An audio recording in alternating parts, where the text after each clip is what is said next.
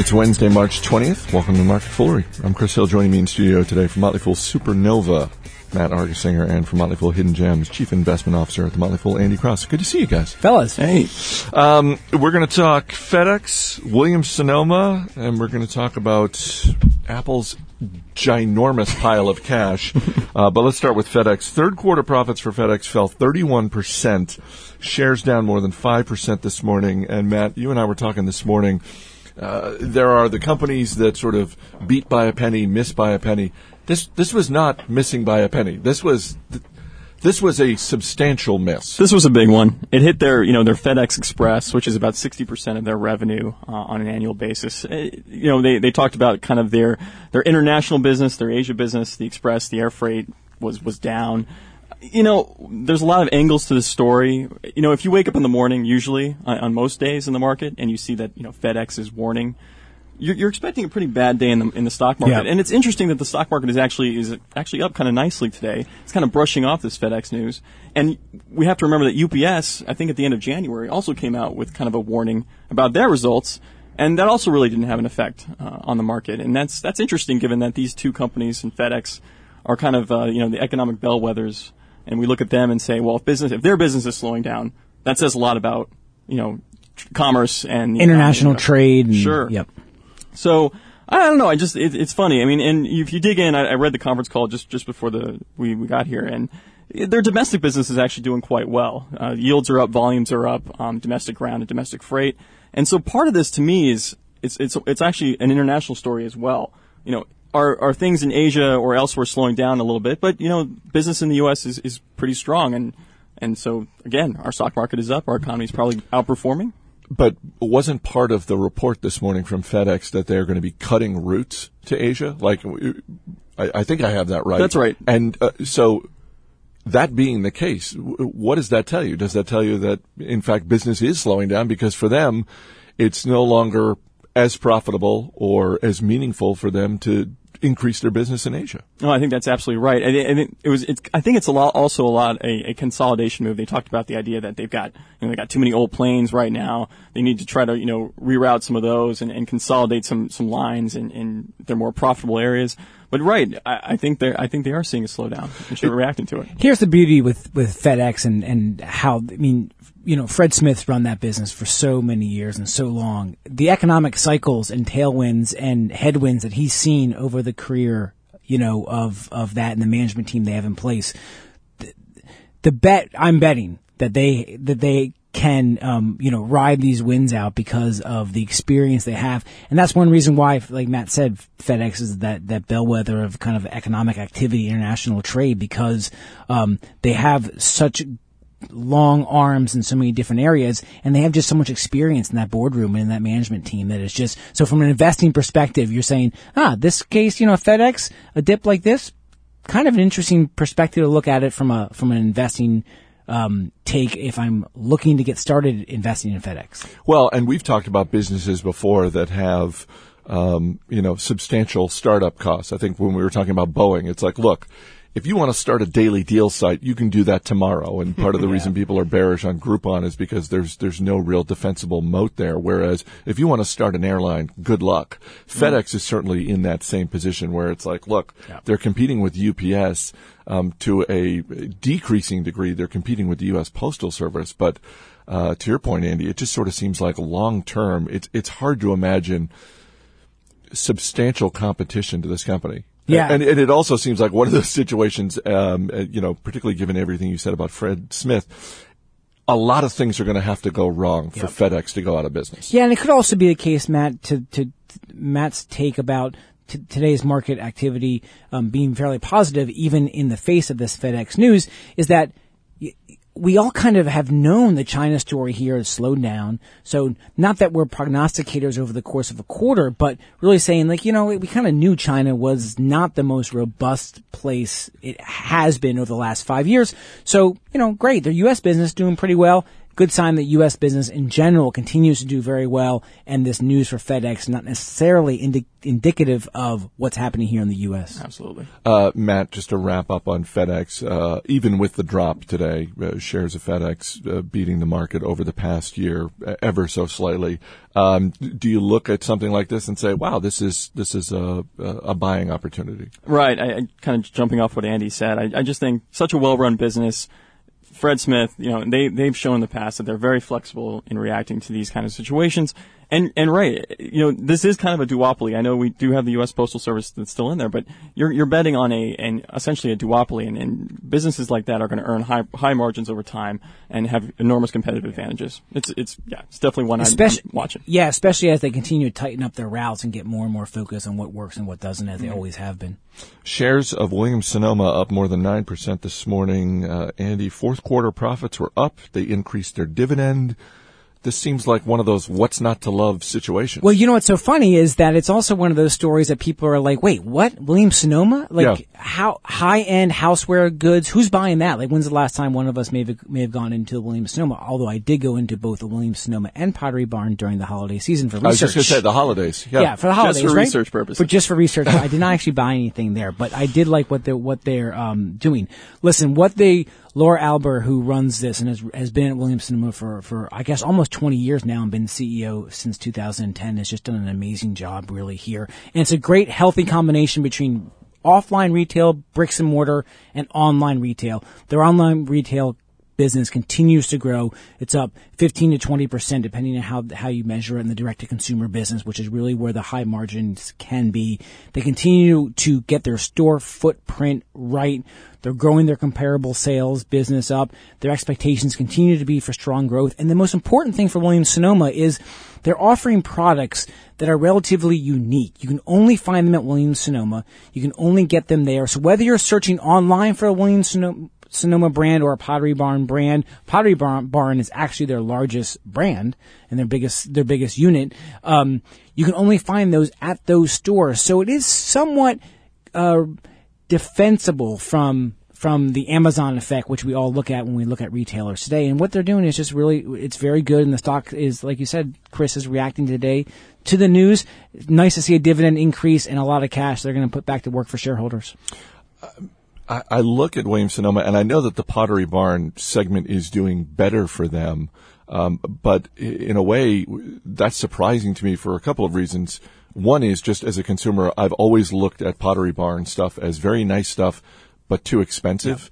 Um, but uh, I also look at Pottery Barn as having more competition. I, there are more options, you know, IKEA, whatever. Yep. Um, whereas Williams Sonoma, I just look at that and I, I can't think of a direct competitor in terms of kitchen kitchen supplies, uh, higher end, high quality Yep. stuff that you are going to get for your kitchen. I don't really see any serious competitive threat out there. Yeah, and what they're doing um, from that perspective to deepen that competitive threat, I think, is really is very interesting. Like I mentioned, they're they're they are improving their relationship with their consumers through um, relationships, emails. Um, they have their catalogs. They've actually you know spent some time bringing that catalog footprint down as they expand their kind of online business. Um, that's helped their gross margins. Their gross margins were actually flat this quarter and slightly improvement sequentially. And why that's important is because it shows you they're not discounting. They're not going through massive discounting to push Right. inventory out during the holiday season. That's really important from a retail perspective, especially for a high end retailer that says, that sells pricier goods for the value that you get. So their consumers are very loyal. They like their Williams Sonoma and their Pottery Barn, um, products and they're going to pay up for those, um, regardless of the brand that you're in. And they have Pottery brand teen, Pottery brand, Pottery Barn, um, uh, I mentioned before. Um, they have their West Elm brand, which is a really growing, uh, housewares brand for, um, tend to be for a younger demographic. They're pushing more and more into the college dorm space. So all this area, what they're doing, trying to get their, um, their international footprints also growing very nicely. So they're really trying to expand their reach outside of their, their core audience without, you know, leaving that core audience kind of you know, to the side too. So they're doubling down the core and they're also expanding their market. And that's a good sign. Sure. And I, I just, we were, I think on the show a few weeks ago, we were talking about, um, you know, online sales. And as Andy mentioned, you know, their, their direct to consumer business, I mean, their, their net revenues in their e-commerce segment were up 24%.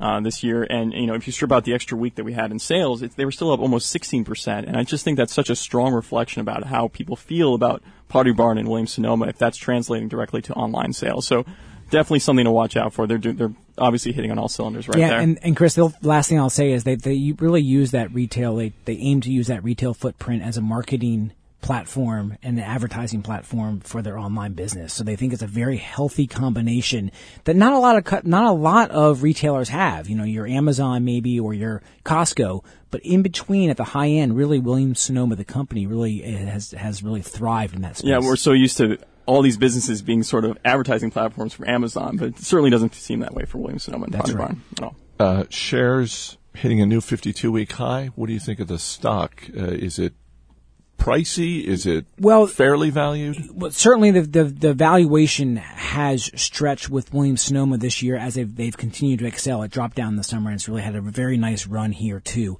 Um, one thing I am watching is their inventories are steadily growing, so we have to watch their inventories and how they how that inventory turns into cash. So that's one thing I'm watching. I don't think the shares are outrageously expensive um, to a case where I would you know take my profits and run here because we're not Yeah. doing that. Um, I still like the stock very much here. I think their global footprint, like I said, when I look at the entire space and where Laura is pushing into those um, the, that space and how she is delivering back to shareholders that cash through dividends and share purchases, I think the stock does have upside from here, but certainly not as much as it as it did earlier this this year.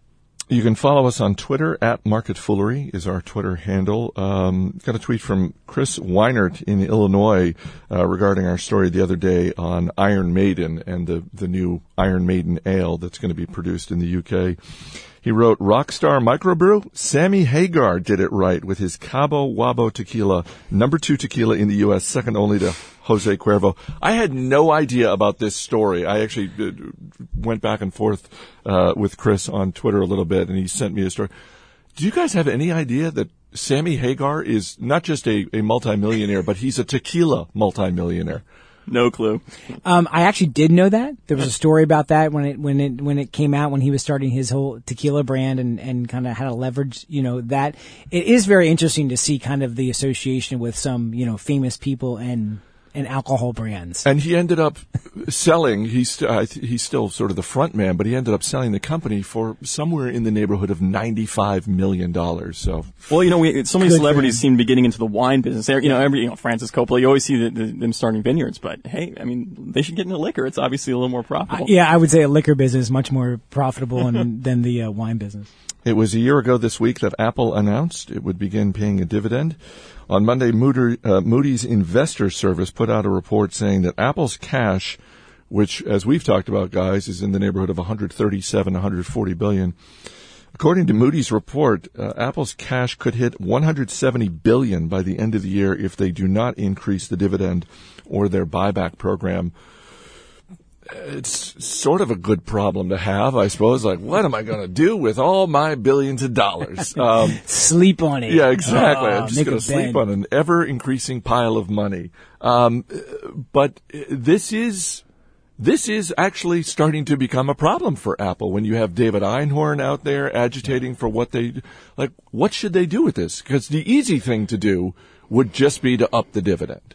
That seems like the easiest, the lowest hanging fruit to pick from the tree. But my hunch is they're not going to do that, or at least they're not going to like just do that. I don't know. What do you think, man? well, I, what, what, what was the, uh, you had some great stats, Andy, before the show. Well, so so uh, yeah, 170 billion dollars of of of cash if Moody's is right, and certainly you know the amount of cash that that Apple generates is it's not unlikely to happen. Um, but there are only uh, 20 some companies that have in the world that have a, a market market capitalization greater than 170 billion. Obviously, Apple is one of them, and there's only there's only 50 that have more than 100 billion. So this this problem, you know, is growing. It's just so funny because I would looked at they generate more than 30. Apple generates more than 30 billion in free cash flow a year. So like you know 140 plus 30 Right. to the 170, right? Somewhere in that neighborhood.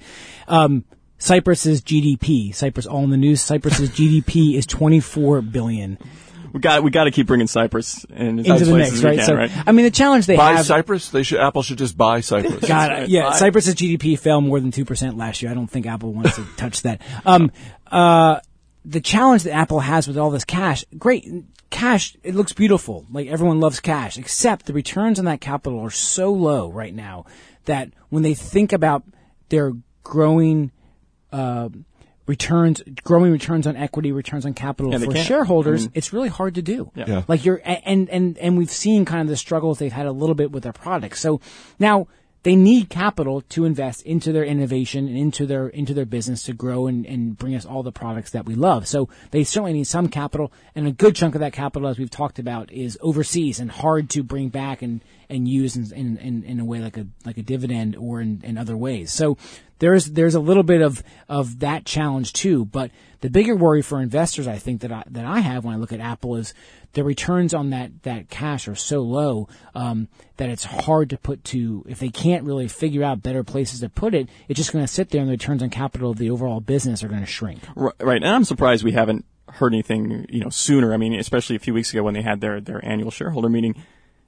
Right, they're earn, they're earning very low returns on this cash, and but we know the returns they can get from their iPhone business, from their iPad business. I mean, if you just take the core business itself. I mean, this is a company that can do ROE and you know returns on invested capital in the 20 percent, Yeah. north of 20 percent range. And so the best investment they can make is in themselves. So I would say, but they don't need all that cash. So a buyback for me is the way to go. I, I think even if you know even if they're worried about sort of repatriating that cash and paying a, a heavy tax rate, they could borrow money at a very low rate at you know probably them two two percent, given how some of the AAA companies or AA companies are, are borrowing these days, and just buy back loads of stock. I mean that that would be to me a great solution. We we talk about a company like Google and the way Google generates cash, and when they work on things like Google Glasses or Google Shoes or what, whatever, they're small bets. They are small bets for Google because Google makes so much cash.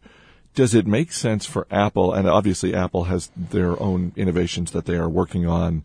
Uh, we talked the other day, I think it was yesterday, about Samsung working on a watch, and Yeah. all- Apple's never confirmed it, but uh, they're rumored to be working on a watch. At some point, does it make sense for Apple to essentially set up their own VC firm of sorts and just start looking at taking a couple of billion and just saying, we're going to place a lot of small bets as quickly as possible just by starting to fund people? Yeah, I think the only challenge with that, Chris, and, and, and there are companies that do this. Intel has its Intel business and Google has its business and, and they, they actually start these funds and invest in, in other companies.